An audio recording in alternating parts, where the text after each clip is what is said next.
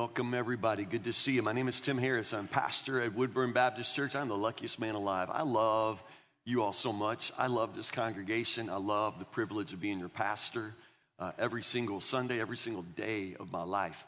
Uh, I wake up with you on my heart, you on my mind, and uh, uh what a blessing to uh, what a blessing to be uh, connected together at Woodburn Baptist Church. If you're in the cafe, you're part of my heart as well. I love you so much. Thank you all for being a part of worship. Jonathan Cardwell, thank you for leading and, uh, and doing so with such a pure and passionate heart. God, God bless you, man. This room, though, right here was alive and worship today. I loved it.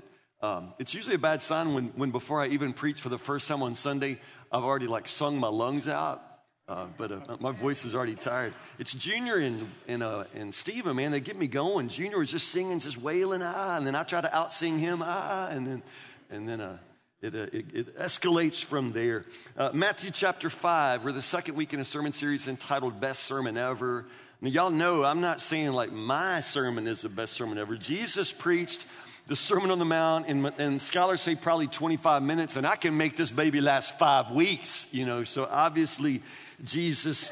Uh, Jesus is a different kind of preacher. At the end of the sermon, they said he preached with authority, which is something they'd never heard any other preacher ever have. That kind of authority, what Jesus brings, is, is what only the Son of God can bring. Matthew chapter 5. Jesus is talking about the, the kingdom of God, of course. He's talking about what it means to be one of his followers. He is the king, and he sits down on top of the mountain, and his followers come to him as subjects before the king. And he begins to give his, uh, you can see his inaugural address as the king of the world, the king of all creation. Uh, last week we walked through the Beatitudes together and how he talked about his followers as salt and light. But today we pick up, Jesus just continues to take this deeper and deeper and deeper. Obviously, when Jesus is talking about the kingdom of God, the question that's going to be raised is how do you get in it? Uh, what does it take? What does it take to enter into the kingdom of God? Jesus has talked about the kind of people who are there, the kind of people who come under his reign, but, but, how exactly does one enter? How does one get in and become a part of the kingdom of God? That's going to be the first question. Now, for Jesus' original listeners, the answer to that question would always have something to do with their teachers, their tradition. In the Bible, they're called the Pharisees, and the, the listeners to Jesus would automatically think of the Pharisees as the ones who probably would represent the best and the brightest of the kingdom of God. They are the ones who knew the law, who taught the law. They're the ones who had the most to say about what it meant to be one of God's people. But but it turns out, according to Jesus, being a part of his kingdom has a whole lot more to do than with just what you say. It's got to be more than just talk and that takes us to Matthew chapter 5. We're going to start in verse 17, right, right where we left off. Matthew 5, verse 17. Let's start right there. Don't misunderstand why I have come. I, I, did not come to abolish the law of Moses or the writings of the prophets. No, I came to accomplish their purpose. I tell you the truth, until heaven and earth disappear, not even the smallest detail of God's law will disappear until its purpose is achieved. So, if you ignore the least commandment and teach others to do the same, you will be called the least in the kingdom of heaven. But anyone who obeys God's laws and teaches them will be called great in the kingdom of heaven. But, but I warn you, Unless your righteousness is better than the righteousness of the teachers of the religious law and the Pharisees, you will never enter the kingdom of heaven. Ouch. Verse 21.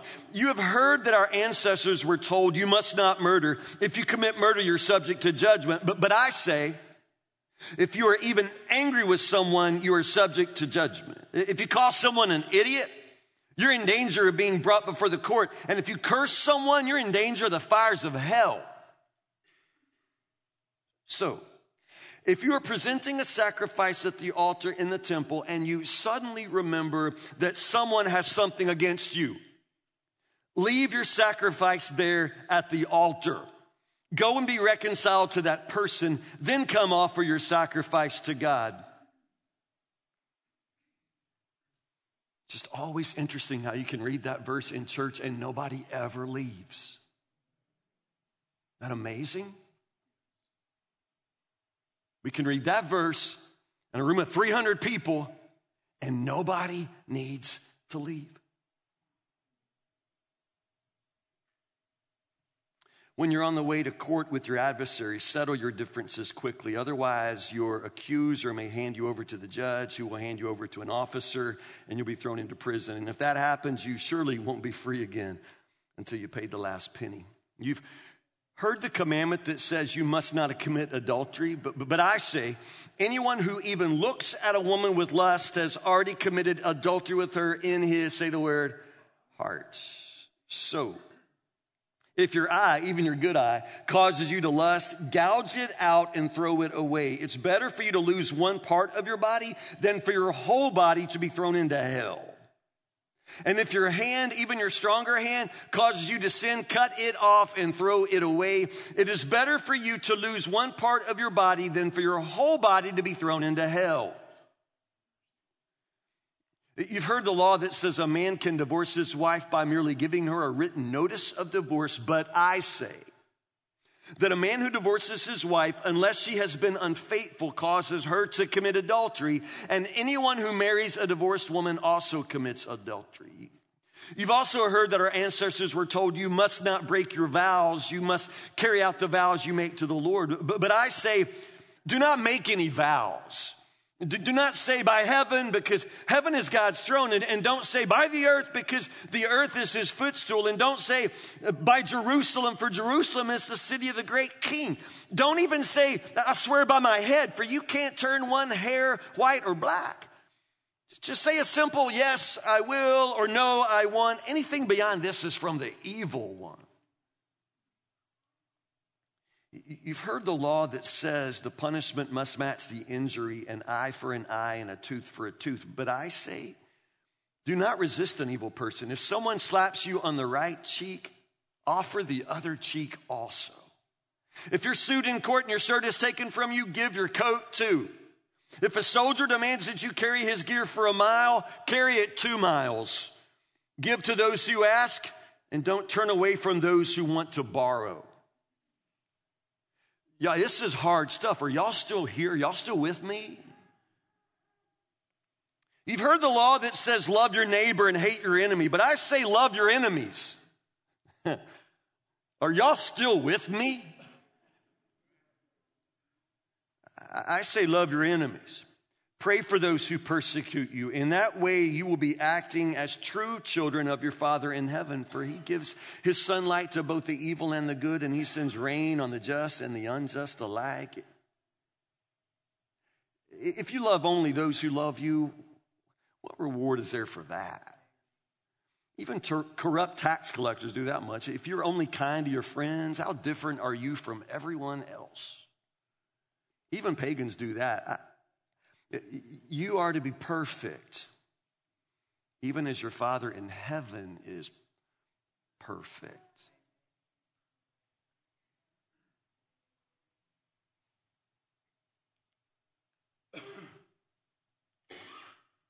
I don't even know where to start. I mean, I've, I got a sermon prepared, but something about the word of Jesus there just, just destroys me. Did y'all read that?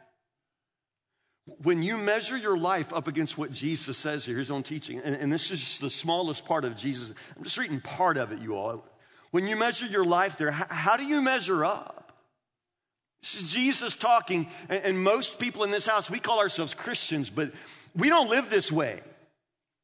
I mean, let's just be honest. We don't live this way. I read the part about if you have, if you're in, if, if you're in worshiping and you remember that, you, that you've got a conflict with somebody, you stop in the middle and you leave and nobody leaves. Y'all, there's something wrong with us. There's something profoundly wrong that we can hear God's word and it never penetrates. We can say amen. We can sit through it. We can sleep through it, y'all. And that takes great skill to sleep through something that ought to be tearing your heart out of your chest. This is Jesus speaking. These are red letters. He's talking about his people, but it doesn't sound much like us.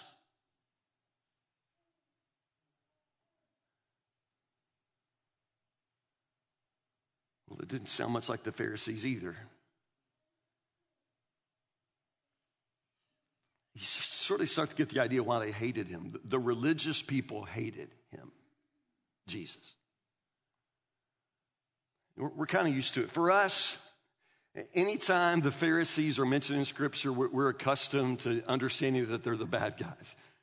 We're used to that. They're, they're going to be you know, instrumental in killing Jesus later, and, and, we get that, we understand that. So we are just sort of trained uh, out of hand to dismiss them. They are always, always the bad guys in Scripture. But you have to understand in Jesus' day, nobody saw them as bad guys. Nobody. That Jesus, in his teaching, exposes their hypocrisy, just like we can read this text together and automatically our hypocrisy is exposed. But honestly, hypocrites rarely think of themselves as hypocrites. They rarely do. Uh, and, the, the, Pharisees did not see themselves as hypocrites as, at, at all. They were very serious, and there were certain things they were very, very serious about. They could see the moral decay in the society around them, and it disturbed them deeply. That they could see the world around them, how the world had no regard for God and no regard for, for, for what God said was right and wrong. And, and, that disturbed them. So they wanted to somehow turn the tide against the moral decline of society. And so they took a stand and, and they chose to stand on the law of God, which sounds like the best place to stand. They wanted to come back to the Bible, back to the Old Covenant. And I'm talking about the scribes and Pharisees here. Their desire was to come back to the law and call everybody back to the law. And that desire was so intense, so serious. I mean, they didn't even want to accidentally break a law. They didn't want to accidentally disobey something God had said. So their philosophy was to sort of what they called build a fence around the law. In other words, if the law says one thing, thou shalt not kill or thou shalt not steal, they would add laws to the law. And that way, you know, it was like building a fence. So if you didn't break these laws on the way to the big law, you'd never break the big law. The problem is, uh, as time goes on, they lost the ability to tell the difference between their laws and God's law. That this fence that they built, this, this buffer zone of legalism that they constructed, they never really understood how they no longer were speaking for God at all, how they were no longer representing God's intentions for people at all. They lost touch with that. They no longer knew the difference between what they would say and what God would say. And they were serious. And understand, when Jesus starts talking about the kingdom of heaven, the people in Jesus' day would be thinking about the Pharisees. They would be in their minds the good examples, the best examples. These guys were religious, very religious, and they tried hard. Nobody tried harder than the Pharisees. So, so basically, what you get in the Pharisees is the greatest example of what religion and trying really, really hard will get you.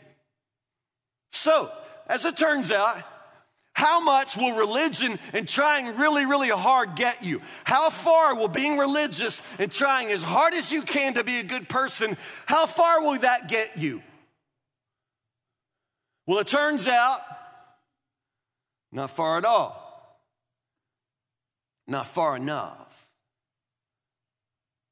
It, it turns out to be a disaster. Margie, you're going to have to change slides for me. The internet is out today. Uh, the point I want to start with is being religious and trying hard to do good will never make you right with God. I, I know, I know. I, I'm preaching primarily to religious people who try really hard. But you have to recognize that being religious and trying really hard will never, ever make you right with God. This is what Jesus is saying when he is in this major point of his sermon and he says, Unless, I mean, I warn you, unless your righteousness is better than the righteousness of the teachers of religious law and the Pharisees, you will never, ever enter the kingdom of heaven. Uh, unless your righteousness goes past theirs. And I remind you that these are the best examples you can find. Nobody tried harder than the Pharisees. And Jesus says, Well, I don't care how hard they try, unless you come out in a different place and they come out, you will never see the kingdom of heaven. I'm warning you. It's going to have to go past them. What's Jesus saying? Could we possibly be more religious than the Pharisees? No. So religion's not the answer. Can we possibly try harder than the Pharisees? Can anybody? I mean, we've talked about the Pharisees before. You know how some of these guys would actually wear blinders like a mule? They would wear blinders so that they wouldn't accidentally, you know, go down to Piggly Wiggly and look at a woman. They wore blinders. So as a result, I mean, these are Pharisees.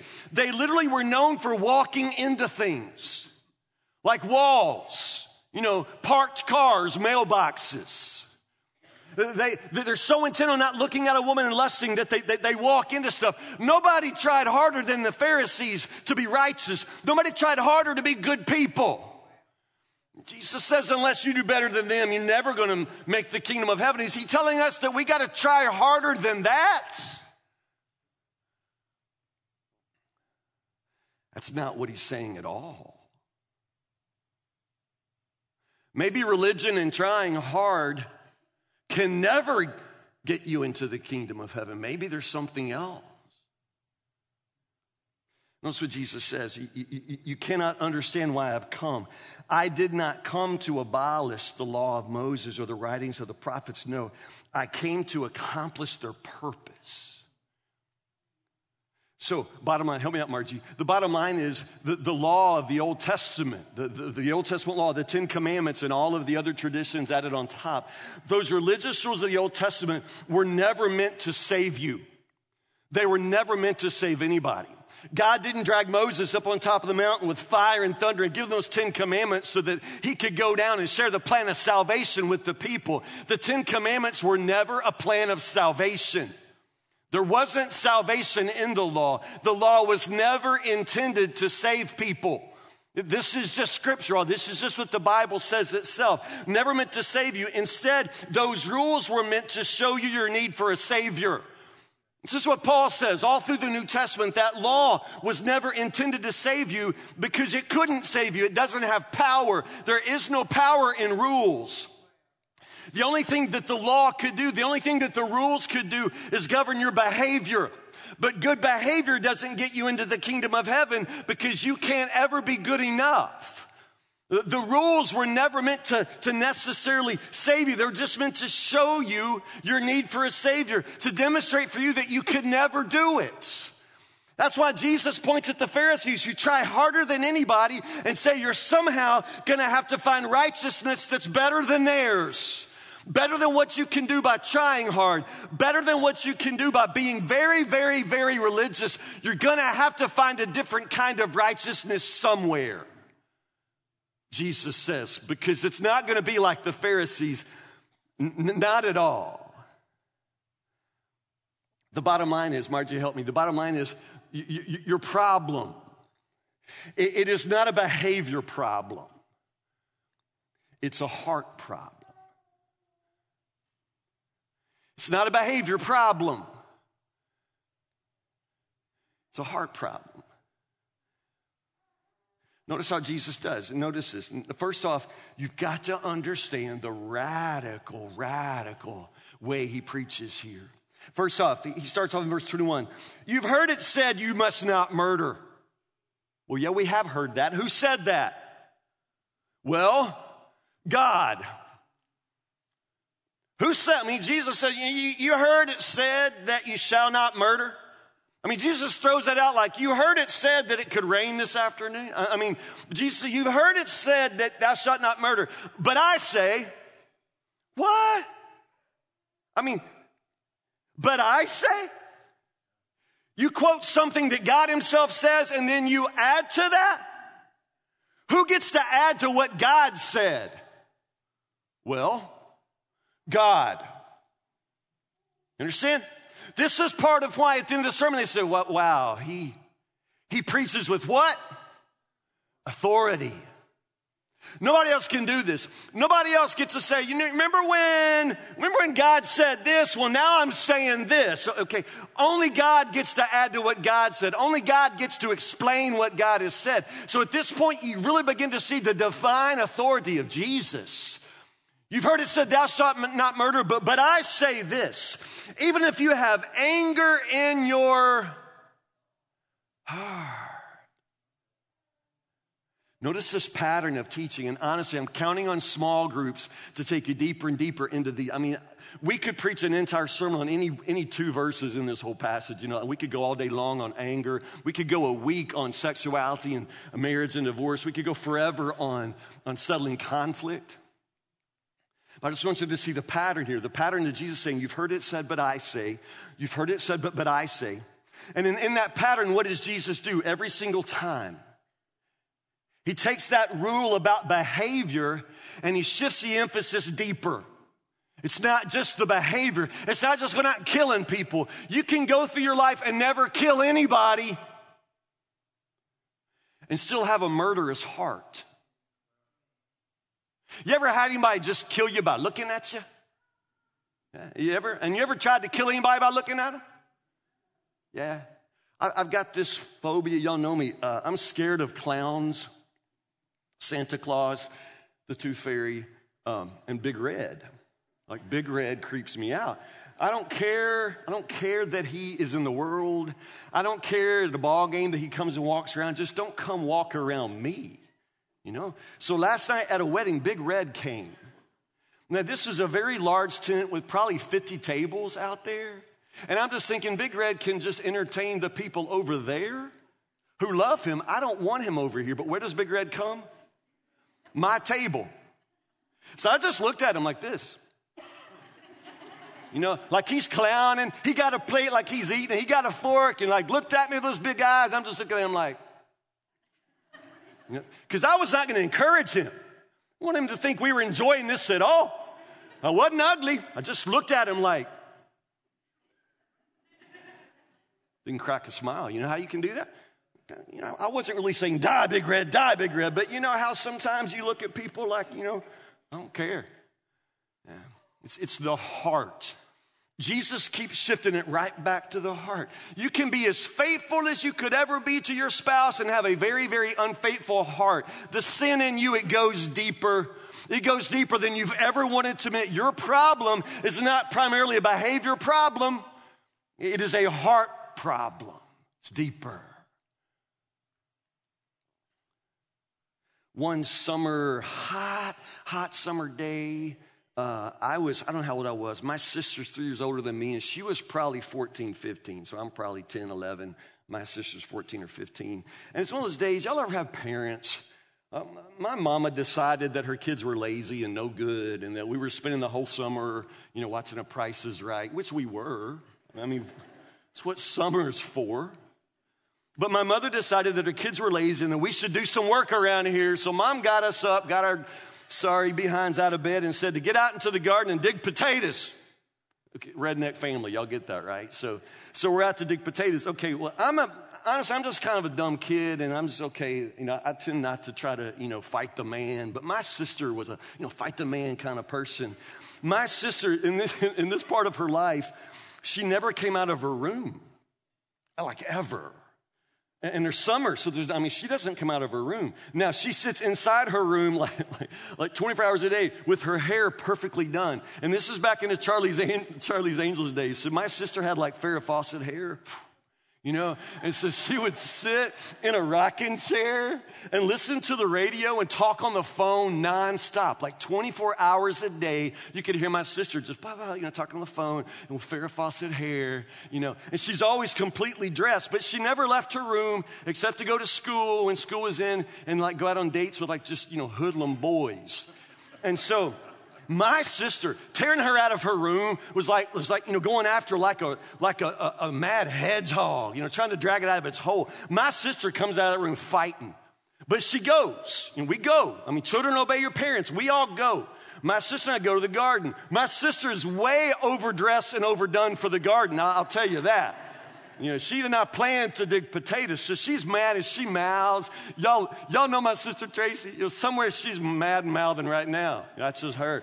She's just mad and mouthing about our parents and blah blah. So anyway, we go out. Y'all, that year, our garden, my daddy's garden was beautiful. We had potato plants like this tall and just big bushes. And, and I know the potato plants, they have the potato bugs on them. And so we go out with a pitchfork and, and, and two big buckets to dig potatoes. My sister's mad as fire. So, so we put the fork in the dirt and turn, turn over the first plant.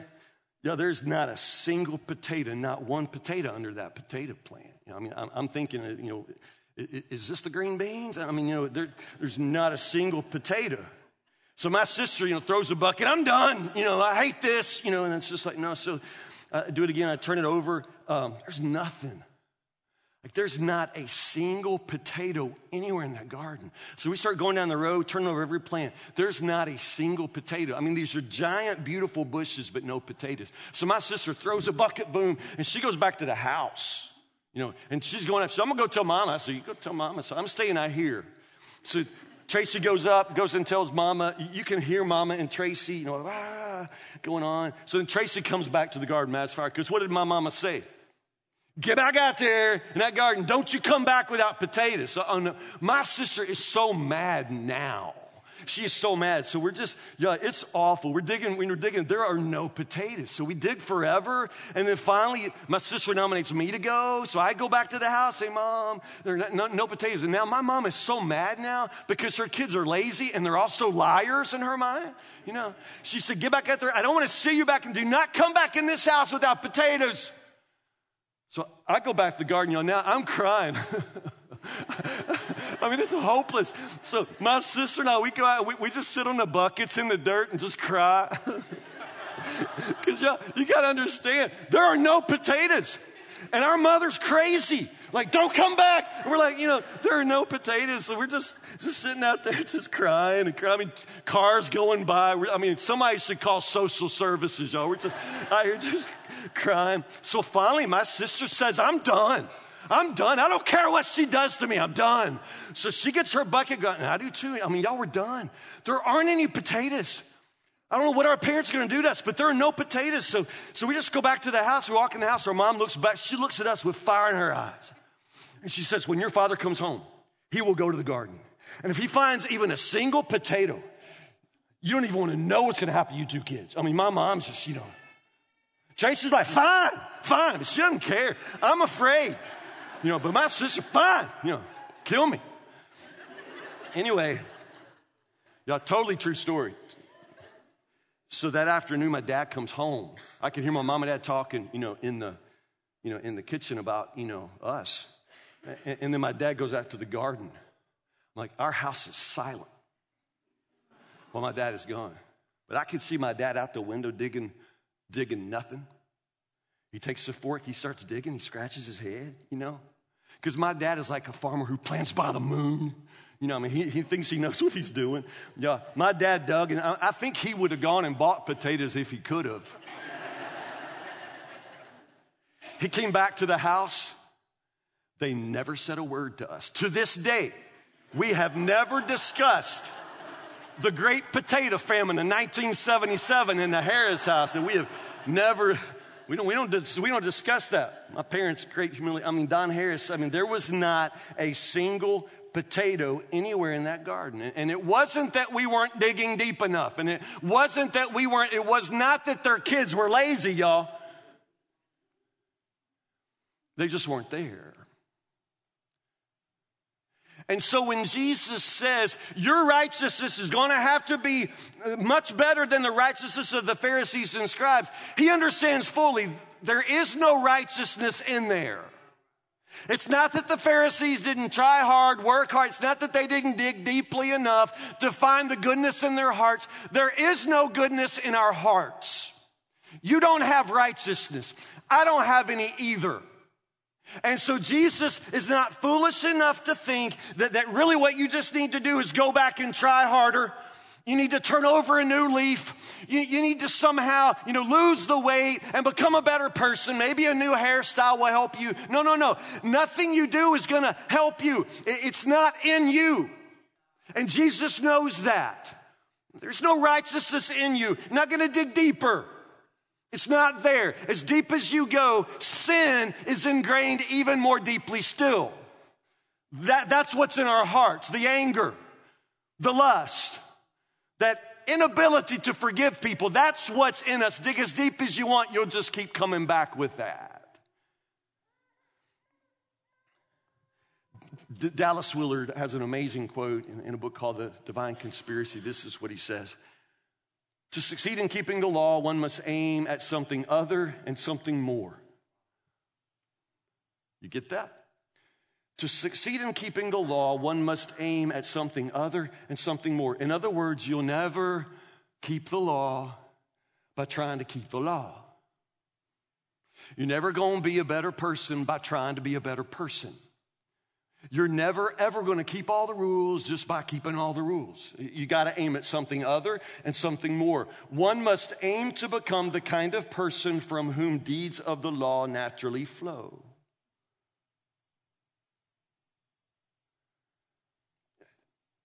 Become the kind of person That's transformation language there. In other words, he said the only, the only real hope for you, Tim Harris, is you, you got to become a different person. Well, I mean, y'all, this is the only person I got. And this is who I am. The only answer is to become a different person. That, that's transformation and that starts with the heart. We try working on our behavior all the time, y'all. Aren't we all always trying to, to be more productive, trying to be, you know, better people, trying to eat better, trying to exercise, trying to be a better mom, better dad, better kid? I mean, we, we always working on behavior, but somehow we continue to be the same people, the same person. Nothing ever changes because nothing ever changes because it's not a behavior problem. It's a heart problem. And the transformation that has to happen, we can't affect. We don't have that power. And the power is not in the law either. It's just not there. It's, it's not in the law. It's not in the rules. It's not in the religion. It's only in the power of Jesus himself. And this is what the scriptures say. Help me out, Margie, one more verse. This is from Romans chapter 5, verse 18. This is what Paul says. Christ's one act of righteousness one act of righteousness. What is Jesus's? Jesus' whole life was righteousness. Jesus is righteousness. But when Paul says Christ's one act of righteousness, what's he talking about? Yeah, the cross, his death on the cross. Christ's one act of righteousness brings a right relationship with God and new life for everyone. Christ's one act of righteousness, in other words, he knows that we can't do it. He knows it's not in us and he's not expecting it to come from us. That's not the plan of salvation. The plan of salvation is not just that we get all of the rules down and then we live by the rules and we become better people and therefore fit for the kingdom. We'll never be fit for the kingdom if it's up to us being better people. No. And that's not what Jesus is teaching here either. There's nowhere saying you just got to try harder, do more. He's just simply saying you've got to surrender. Christ's one act of righteousness brings a right relationship with God and new life for everyone. Be you perfect as your Father in heaven is perfect? Does he really think perfection is in us? Of course not. Perfection is in Him, the righteousness is in Him. He's the one who transforms us, who, who changes us. So, Jesus starts talking about the kingdom of heaven, and the, and the first question in everybody's mind is how, how do you enter the kingdom of heaven? And the answer's always been, well, by the law by the law, by keeping the law. And the only people who seem very serious about that, Jesus says it turns out they're not serious enough either. They're going about it the wrong way. They keep thinking they'll dig and find righteousness in them. It's just not there. It's not in you either. Do you want to come into the kingdom? Then you must surrender your life to the king. I didn't say surrender your behavior to the king, that, that too, but it doesn't start with behavior, it's the heart. You, you surrender your heart, that the salvation that he brings, it works from the inside out. Your heart is the problem. Your heart is the obstacle. Your heart is where the change begins brothers and sisters, we read the teachings of Jesus, and it's like holding up a mirror to our faces. And I, for one, don't like what I see in me. My only hope is for Jesus Himself to change me, my heart, from the inside out. But pray with me.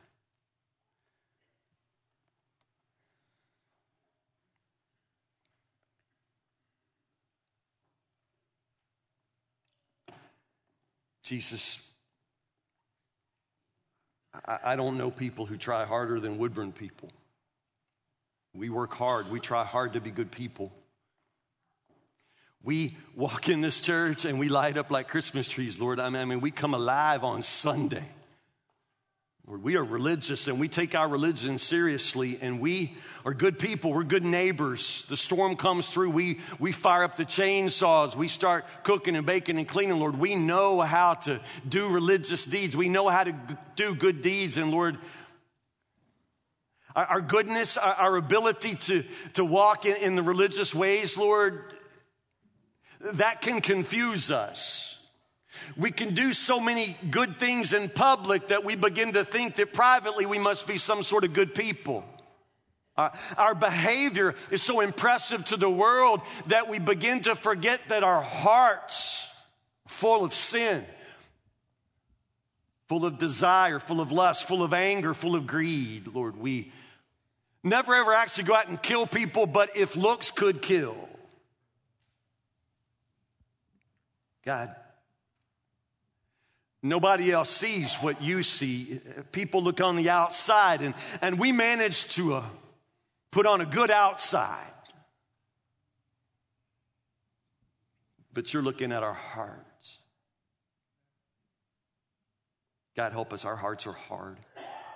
We can hear your word, and it can just simply run off the hard pan of our hearts, Lord. It doesn't penetrate, it doesn't change a thing. We can hear your teaching about conflict and revenge and forgiveness and lust. We listen, get through it, walk right out, and we live the same old lives, Lord. We talk a lot about heaven, but Lord, we live like hell, and we simply never, ever allow ourselves to see that truth. We've got a kind of righteousness it comes from ourselves. It's from just, you know, trying to be good people, but Lord, you know our hearts. So, Lord, today let your word come to life, penetrate our hearts. Lord, the Pharisees were serious about it, Lord, but going about it all the wrong way, Lord. They wanted to come into the kingdom, but they wanted to do it without any kind of relationship with the king. Lord, today help us to uh, give up any idea that, that is going to come from the goodness in us, Lord us to come to you, find the only righteousness we'll ever know. Let that righteousness, Lord, begin to go to work in us, changing us, transforming us from the inside out. God bless us, help us. We really do long to live as your people. Help us to see the truth, confess the truth, surrender to the truth, walk in the truth, the truth who is Jesus, in whose name we pray.